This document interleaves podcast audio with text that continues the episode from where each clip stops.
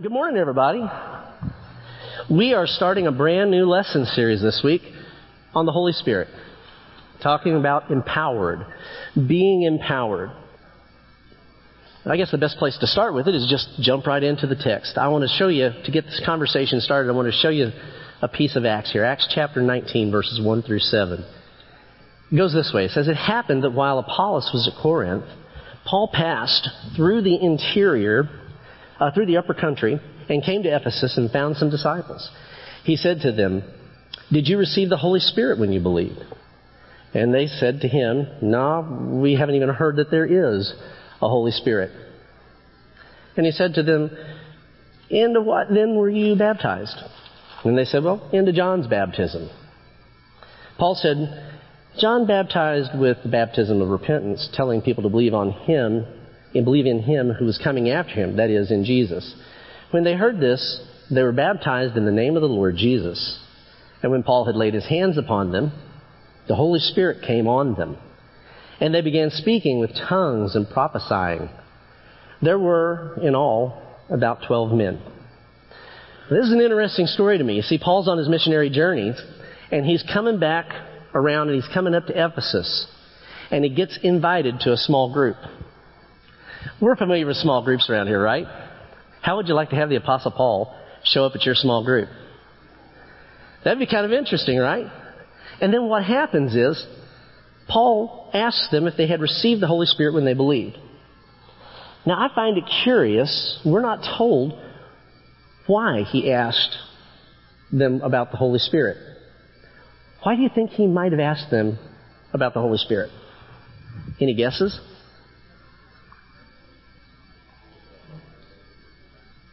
Say it louder. See if their hearts were open. I got a guess. I don't know if I'm right, but I'll give you my guess and you can make your own mind up. I think he noticed something irregular about them. I think he noticed that there was an absence of something. There was an absence of the Holy Spirit.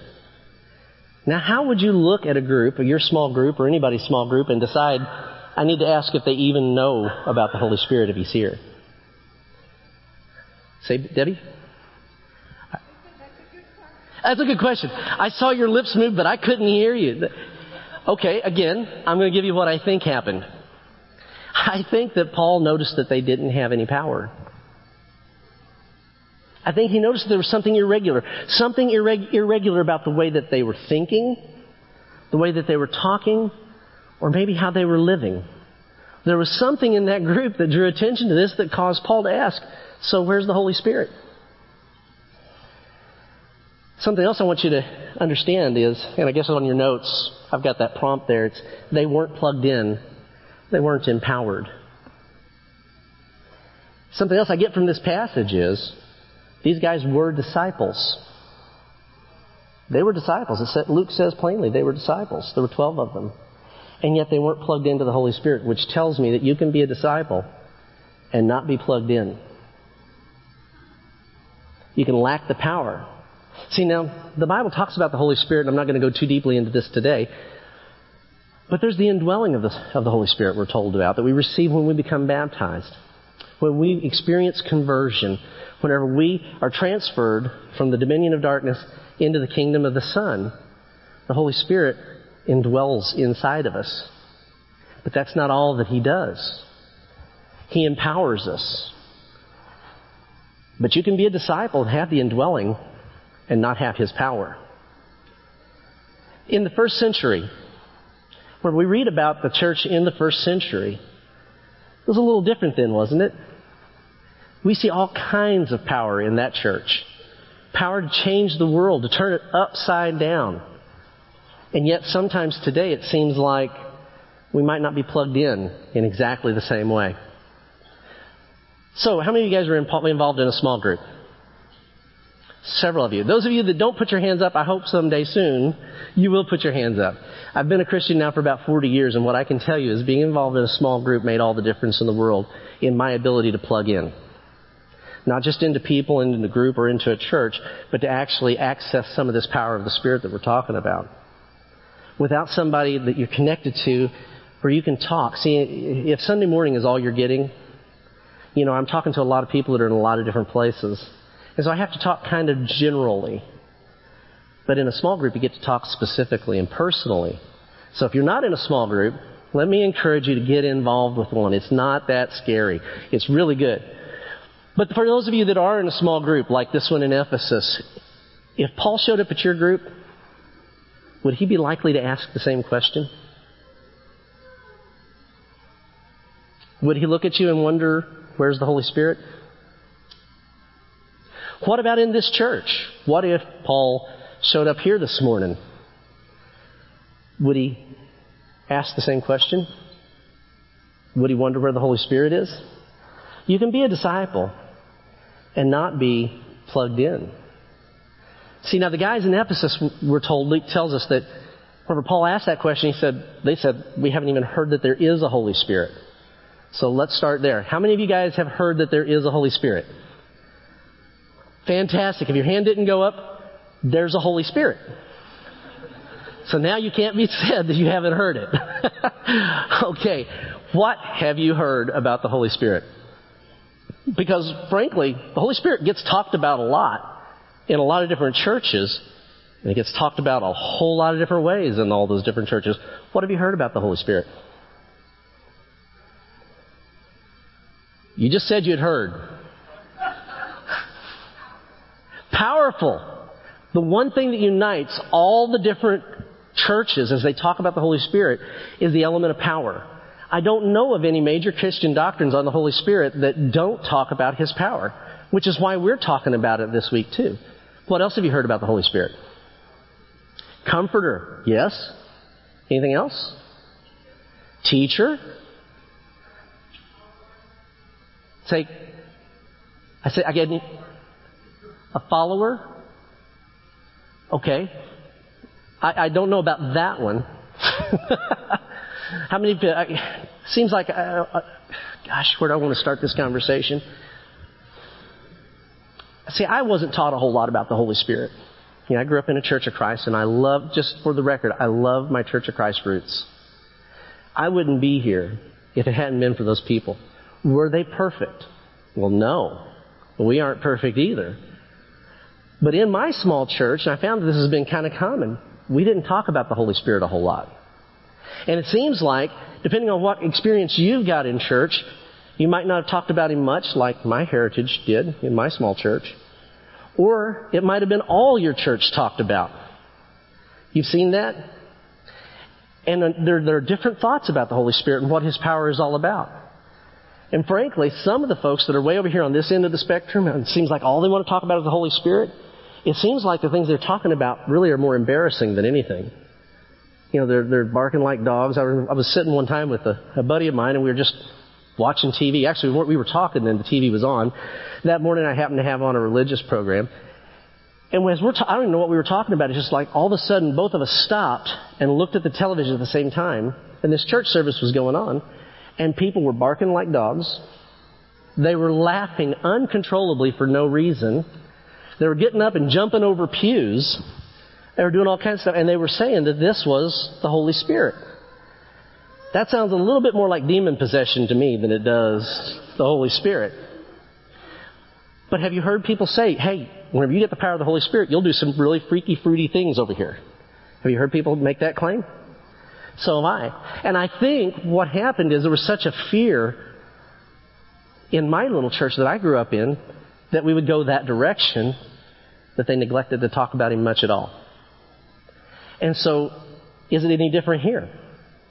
Well, I know we've talked about the Holy Spirit more here than what I experienced, but yet I don't know that we've talked about Him enough to really understand Him and to really take hold and to experience this empowered life that I think God has for us. Uh, in, in researching this and studying a little bit, I came across the Francis Chan video on the Holy Spirit. You guys familiar with Francis Chan? He's pretty good. I wish he was here today to talk to you because he's a whole lot better at this than me. But he talked about a couple in his church. This guy apparently set, one of his members, set a world's record for the bench press. He bench pressed a thousand pounds. If any of you guys have bench pressed any, any weight, you know a thousand pounds is hard to get in your head. He said this guy is just thick. He's massive. But the really impressive thing he said was his wife bench pressed 450. Now, at my best, which was a long time ago, 300 was the most I could ever get up on a bar, which means his wife bench pressed 150 pounds more than I could ever bench press. Well, what if that, that couple attended church here? And they walked in, I mean, if they could fit through the door with all that muscle, if they walk in and their kids come behind them, and there are these little bitty scrawny toothpick arm leg little kids going, Hi, want a program? Would you think that that was off? That, you'd be asking questions. Are these adopted? Are you feeding them differently? Are you guys like eating all the food and they don't get any? What's going? It doesn't seem right, does it? And yet, when we read about the first century church, there was power. There was power in that church. They did these incredible things through the power of the Holy Spirit. Just to start off with, everything that Jesus did, all of his miracles, he did it through the power of the Holy Spirit. And everything that we read about in the New Testament in his church, he continued to do through the Holy Spirit. The Holy Spirit was the power that changed the world as they knew it. But yet, whenever I look at the church today in macro, not just us, I'm not just trying to be critical of us, but whenever I look at the church generally all over the world right now, it doesn't look the same as what I read about in the first century. Whereas the first century looked more like that, that really strong couple that Francis Chan was talking about, the church today looks like these scrawny kids that don't seem to have a whole lot of power. It seems to me that we're not plugged in in the same way. There might have been something different about the way that they were plugged in and receiving and living and experiencing the power of the Holy Spirit. First place to start is the Holy Spirit isn't in it. He's a person. He isn't an it, he's a person. There are some churches, some camps of believers that will teach you that he is exactly an it. He's not personal. He's an it. I've heard him called antimatter or some kind of like a dust that flies through and, and infiltrates people and all of a sudden electrifies them, almost like a Tesla coil. You seen that before? Well, is that what he is? I don't believe so. I believe that he's a person. He's someone that we need to know and to have a relationship with. Why is it important to start with distinguishing that he is not an it, he is a person? Um, Eli, how well would you be able to relate to me if I considered you an it? Angrily. Angrily. Very honest young man. That's right. Husbands, wives, how well would you get along with your spouse if they considered you an it and not a person? How much influence would you have with anybody that considered you an it? Are you beginning to get an idea of why maybe it's really important that we understand that he's a person? Well, okay, I've told you that he's a person, but now I want to try and show it and prove it. Because again, not everybody agrees. So I want to show you some, uh, some verses here that'll hopefully help you decide. First thing I want to show you is that the Holy Spirit has a mind. You realize that only persons have minds, right? Look at Romans 8:27. It says, "And he who searches the heart knows what the mind of the Spirit is, because he intercedes for the saints according to the will of God." He has a mind. Do you know of any its, any things that have a mind? In that verse, we're also told that He intercedes for us. You know, we've been praying together on Sunday mornings, and I know it makes some people a little uncomfortable to pray publicly. But you know, where we talk to God, the Holy Spirit is the one who intercedes. It means He goes between us and God. You ever had anybody who could talk to somebody for you on your behalf and say it so much better than you could? You've been there? We have that in the Holy Spirit because He's a Him.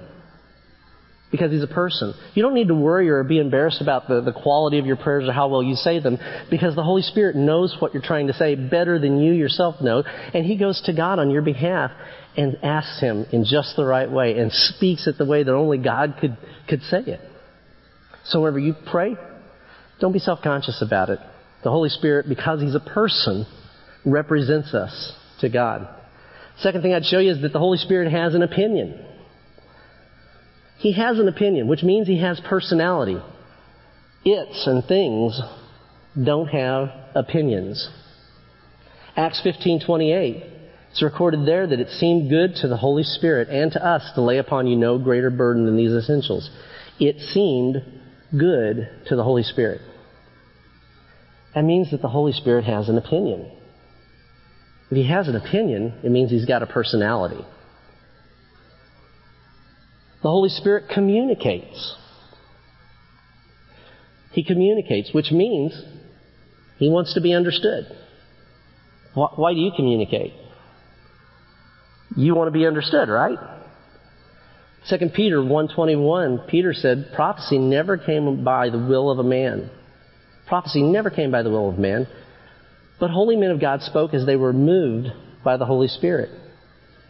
The Holy Spirit wants to communicate. He does communicate if we'll allow Him. He does that because He wants to be understood. If I understand Peter here, that in a sense, the whole Bible is the Holy Spirit trying to communicate with us, trying to talk with us, trying to help us understand some things.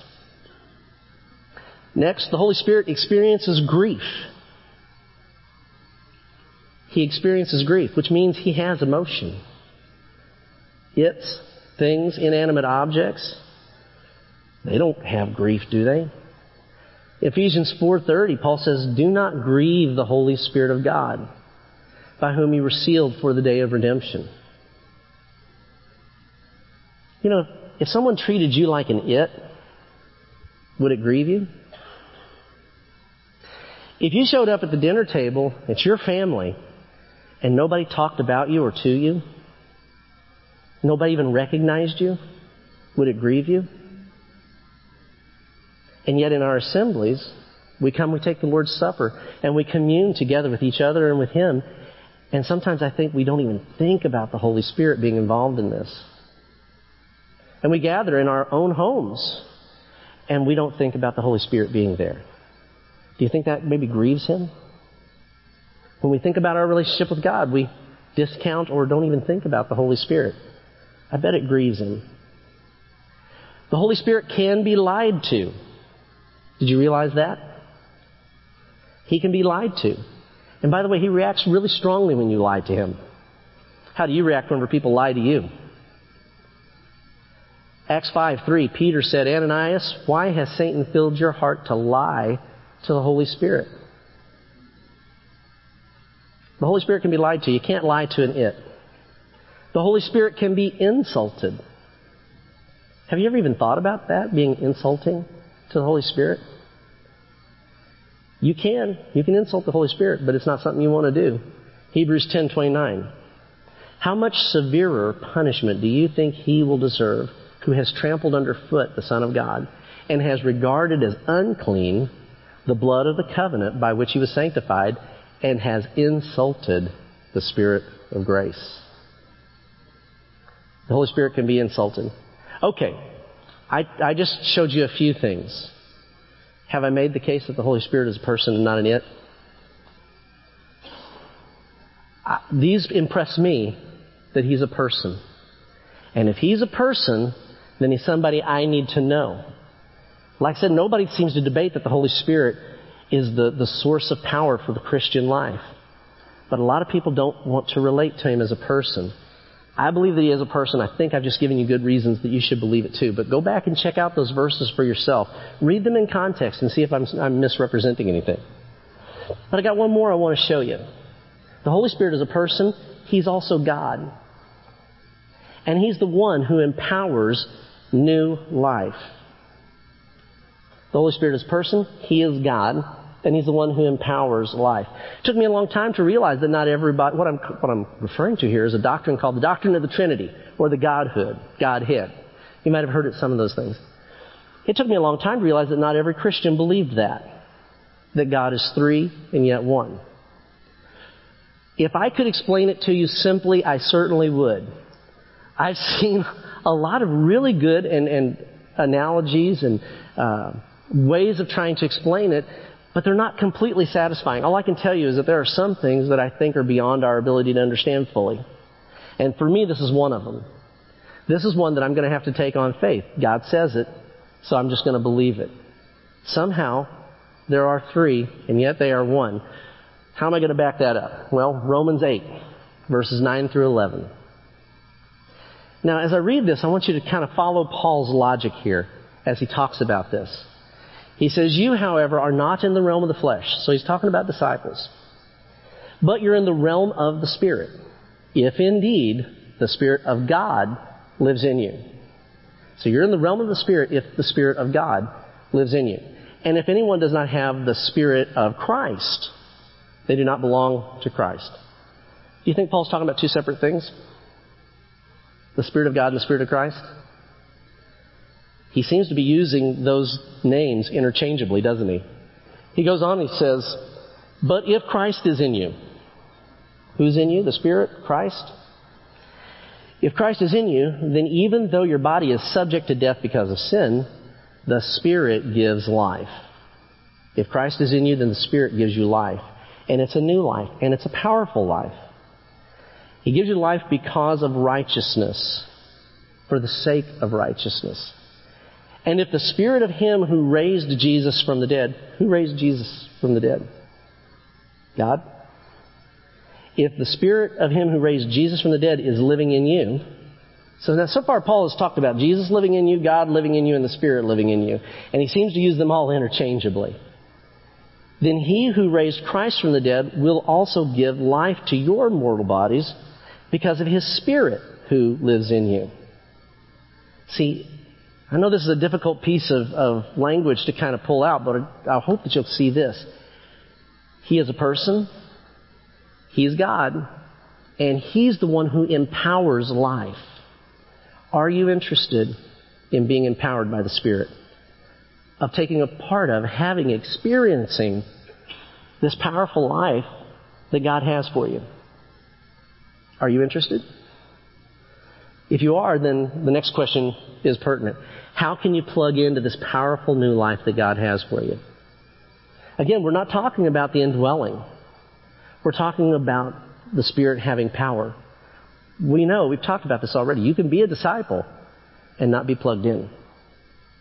In other common language, there's a possibility you can go to heaven but not experience the power of the Spirit in your life. But why would you do that? Why would you not want to experience the power of the new life that comes through knowledge of the Spirit? If you want to, if you want to plug in, the first thing to do is to stop looking for a program. Stop looking for a program. What do I mean by that? Well, Christians have a real hard time with this one because as a breed, we want methods, we want formulas, and we want plans, don't we? Even in our sermons, we usually try to give you like three or four steps that if you do these three or four steps, you can get to the spiritual result. And we do that knowing that there's always a risk that you won't look beyond the steps to the author and the provider of real change, that you'll just try to fit yourself into a checklist. So, married folks, Paul, you're married, right? Yeah. I think she's still staying with you. I don't, I don't know about how long, but for now. She's, she says for life. I tend to believe her. But now, is your marriage perfect? No, no. You're involved, so it's not going to be perfect, right? Okay. Have you ever gotten marriage advice? Yes, okay. So there are some things that probably are good advice for every marriage, right? So if I said to Paul, Paul's saying, man, you know, I'm having a hard time. Jenny's really upset with me. She's not real happy. What do I do? Would I be totally wrong to say, well, Paul, you need to talk with her? That's pretty good advice, right? Spouses need to talk with each other. So no one would disagree with that advice. Is that a guarantee that if Paul talks to Jenny, she's going to be happy? Well, why not? He followed the program. Nobody, everybody in this room just said that was good advice. It's a principle of a relationship that he should apply. Why doesn't following that program get Paul out of the doghouse? What's that? It depends on what he says. Yeah, okay, I'll go with that. Yeah, you can probably say things to make things actually worse. Even if I wrote him a script and I said, okay, this is what you need to say. How I love thee, let me count the ways. And Paul start, you can just see Paul doing this, can't you? oh, Jenny, how I love thee. Thou art so fair among women. why, why wouldn't that work? It's dishonest. You know, Andy, I got to tell you, I think Paul actually feels that way about Jenny. I know them. is my words not? Oh, so what we're talking about is following a program doesn't work in a personal relationship. It takes more than. Now, in our, in our early service, you know, this started a lot of conversation, great conversation, because making this point, I run the risk of saying that programs have no value. And I'm certainly not trying to say that they have no value. I'm just saying that whenever your objective is to follow a program, that is not the same thing as trying to have a relationship with a person. You get what I'm saying? And see, what we tend to do is we want to reduce spiritual things into a non personal method because that's easier. It's like we feel like, well, if I can jump through this hoop and I can jump through that hoop and then I pull the chain, then I'll get the prize. And quite often Christians try. I mean, I think it's like, you ever drive a car with a bad alignment? You let go of the wheel and boom, it darts for the ditch. I think we Christians can be like this whenever it comes to programs and methods and this many steps and that many steps. We want to be able to look for a checklist. We do it in our marriages too, don't we? You know, we get this information that, well, men like this, so wives get busy checking off the list and then they wonder why their husbands aren't really responding the way that they should. They couldn't be manipulated the right way. Husbands do the same things as the wives. And in Christ, I think we try to do the same thing with the Holy Spirit. He's the one who has real power. How many of you guys need real power in your life? Not just religion. You need real power. Why don't you? Do you have a problem, a sin that you just can't get past? Do you have a challenge that's just scaring you? Are you feeling weak, pathetic, like I'm really getting nowhere? You're discouraged then you need to be empowered. But you're not going to get empowered by just trusting a program. Now, again, how do you communicate some of the things that, some of the principles that are involved in a relationship? It could sound very much like steps in a program. I'm not saying that they aren't helpful. You just can't rely on a program. God doesn't work with people through a program because He's a personal being. Any relationship between people is interpersonal dynamic, right? There's interpersonal dynamics. And so there are some things that are good in every marriage and in every relationship. But you know, it's going to look a little different in your marriage, maybe, than your marriage. Because the people involved are different. And while there are things that, that we all need to know and to do in order to relate to God and to have access to plug into the Spirit, we're not all starting at the same place. We're not all the same people. We don't all think alike. We don't all act alike. So if your intention is to try to plug into God, plug into the Spirit, and experience this powerful new life that He has for you by following somebody's program or agenda, you're probably not going to make it. You're probably not going to see the power actually come on. The second thing that you can do is you can start looking for a personal connection so stop looking for a program and start looking for a way to personally connect, for you to connect.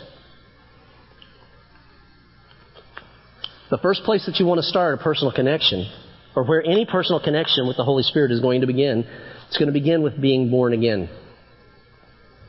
With being born again. Experiencing true conversion. There are people in churches today, there are probably even people here today that think of themselves as Christians, but they haven't really experienced real conversion. They haven't truly been born again. How does that happen? Well, churches sometimes pro- provide a formula or a program to people, and if they follow that program, then they think that means I'm a Christian. True life story happened here. A few years back, one of our members was talking to a ministry leader in our church who was studying with someone to help them to come to faith in Jesus. So this person asked this ministry leader, so how are things going in that study? Oh, they're going great. Well, what are you studying with this person? And the ministry leader said, Oh, we're on study number four. Anybody see the problem with that? Program. And how many people have, you know, we, we got a set of studies. I think there's about seven in them. We've actually got a couple of different sets of studies. And the idea behind those studies is to help you learn, almost like training wheels on a bicycle, to help you to learn how to communicate the gospel and show people from scripture, but it's not meant to be a script that you give to a salesman in order to show somebody this is what you do. And how many people have stopped looking for the personal connection to the power of the Spirit whenever they're showing somebody the gospel and instead have embraced a program and convince someone to go through the motions and the and follow these steps and then they go through them and they think, well now I'm a Christian. But are they? Did conversion really happen? Conversion is a supernatural thing. You know, getting into baptistry is only getting wet if the Holy Spirit isn't involved. And in some places it may make you a member of that church, but I don't know if we're really supposed to be interested in being a member of a church as much as we're supposed to be interested in being a member of the church. And you just don't get through that with a program. Some people experience something. They think that makes me a Christian. I had an experience. I've had people say, yes, it felt like I had warm honey just drip and drain all over my body. And every time I hear that, it's not the first time I've heard it, but every time I hear that, I think, how do you know what honey feels like all over? but I never ask. I never ask because I don't want to know. I mean, that's for your small group, man. That's where you talk about that stuff. right after you talk about gossip and not, you know. So, yeah. They, they think they have an experience, so they think that makes them a Christian. And there are churches that will sell you on having an experience so that you can believe that you're a Christian. But is that real conversion? Other people say, well, I'm a Christian because I've done what the church has asked me to do, and I say that I believe the things that the church thinks I should believe. Does that, I mean, that's a good thing. But is that really conversion? So, real conversion is more than just jumping through some hoops. It's actually total submission to the Lord. It's a lifestyle of obedience. Remember what Jesus said in Luke 6, 46? He says, Why do you call me Lord, Lord, and then don't do what I say? How many of you folks refuse to obey Jesus? I'm not talking about weakness. I'm talking about rebellion. But you call yourself a Christian. And it's like you're driving a car. Tim talked about a, a van that he has that's been giving him all kinds of trouble. Tim has these old vans that he tries to keep up, and he's he's pretty clever about keeping them running. But this one, it, it, what did he call it? Limp mode. I guess with some of these vans, if the transmission isn't working right, you aren't going to get any power. You get first and second gear. Is that right, Chris? Technically, it's kind of like that. Okay. Well, Tim was just talking about, man, it took forever to get anywhere because there was just no power. He wasn't plugged into the power the right way. And he could tell that something was wrong because it was taking forever to get anywhere. And you got to wonder about the next hill if you're going to actually make it up it. And how many of you that defines, we could be saying that about your spiritual life. You wonder if you're going to make it.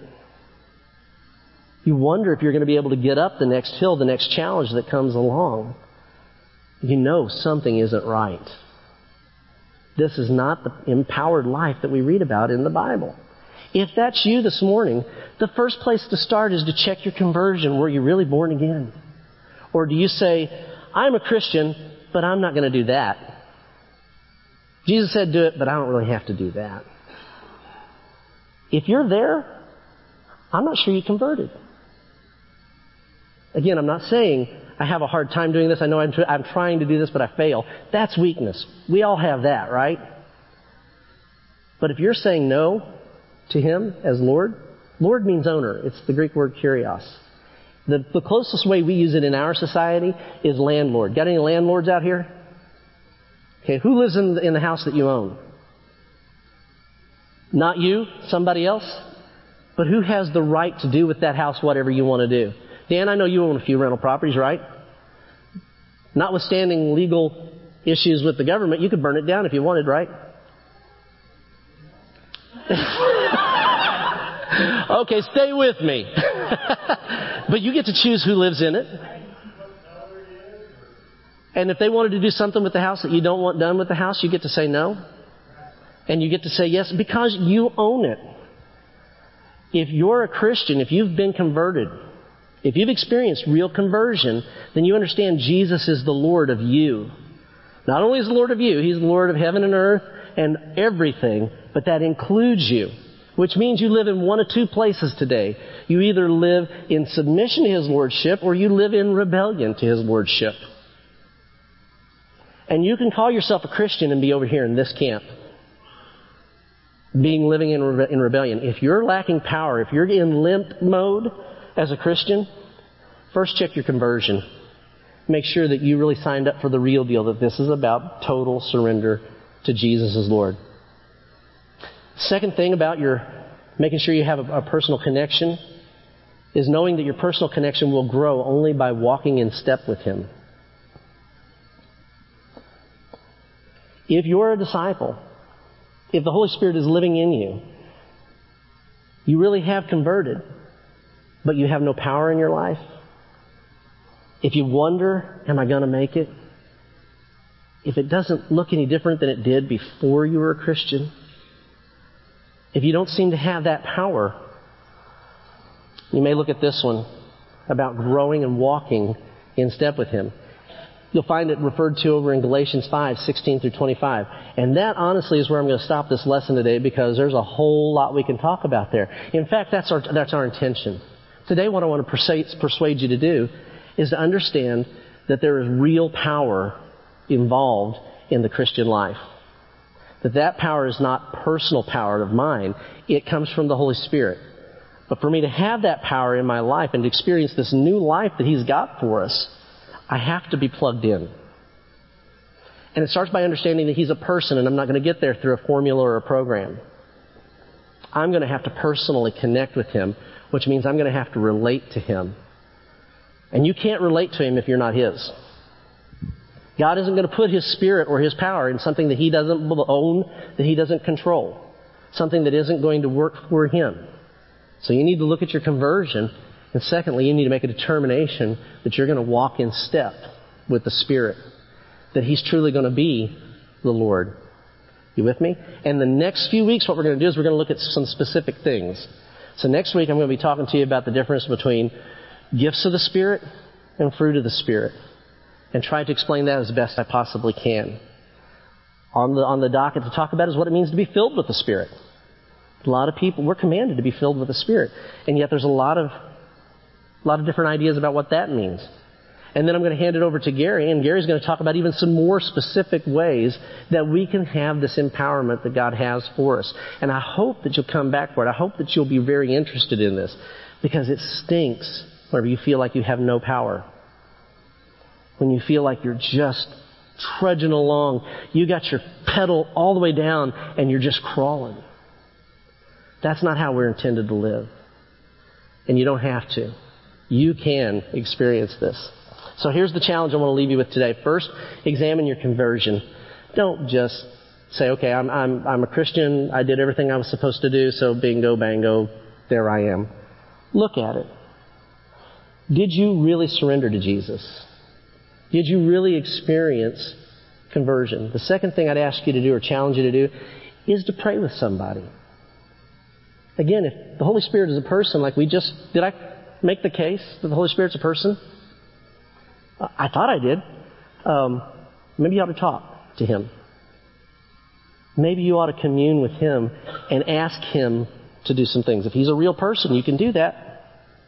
Why don't you ask Him to show you what He wants you to do to be plugged in? And how you can experience this life that I'm talking about, the life that you read about in the New Testament. Why don't you spend some time? In fact, I'd challenge you to do this. There's got to be more than one or two of you out here that want this. Why not get together with somebody else who wants it and ask the Holy Spirit to show you and to lead you? If you're serious about it, I don't think I'm asking you to do too much. That's my challenge for you between now and next week. So with that, I'm going to wrap up this lesson for this morning. If you would, let's, let's bow and pray. Let's talk to God. Let's go on this journey together and seek His empowerment. If you would, bow with me. Heavenly Father, there is so much to learn about you. Uh, you know, I've been married to my wife for 25 years now, and I'm still finding new things that are amazing about her. How much more so is it whenever we talk about you? And as we, we come to know somebody, it's hard to just quickly uh, talk about them and explain them to somebody else and do them any real justice. And as we talk about you and we talk about your spirit, it's the same kind of a challenge. Um, there is so much to you that I don't think any preacher in the world is going to be able to sit up here in the span of 30 or 40 minutes and make it all make sense.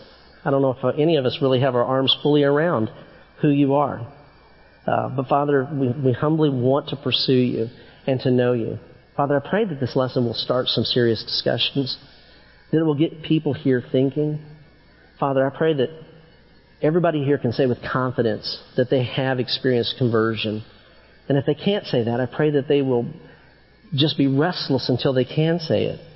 Father, I pray that you'll help us to look beyond the superficial religion of rules and legalism and checklists and move into something a whole lot more personal, something that, that we can experience. Father, I pray that you will fill us with your power. Help us to live that plugged in life that is a witness to the rest of the world that you're real. Father, we love you and, and we ask these things not so that we can be puffed up or feel good about ourselves, but that you can be lifted up and that you can change the world around us uh, through us. It's in Jesus' name we pray. Amen.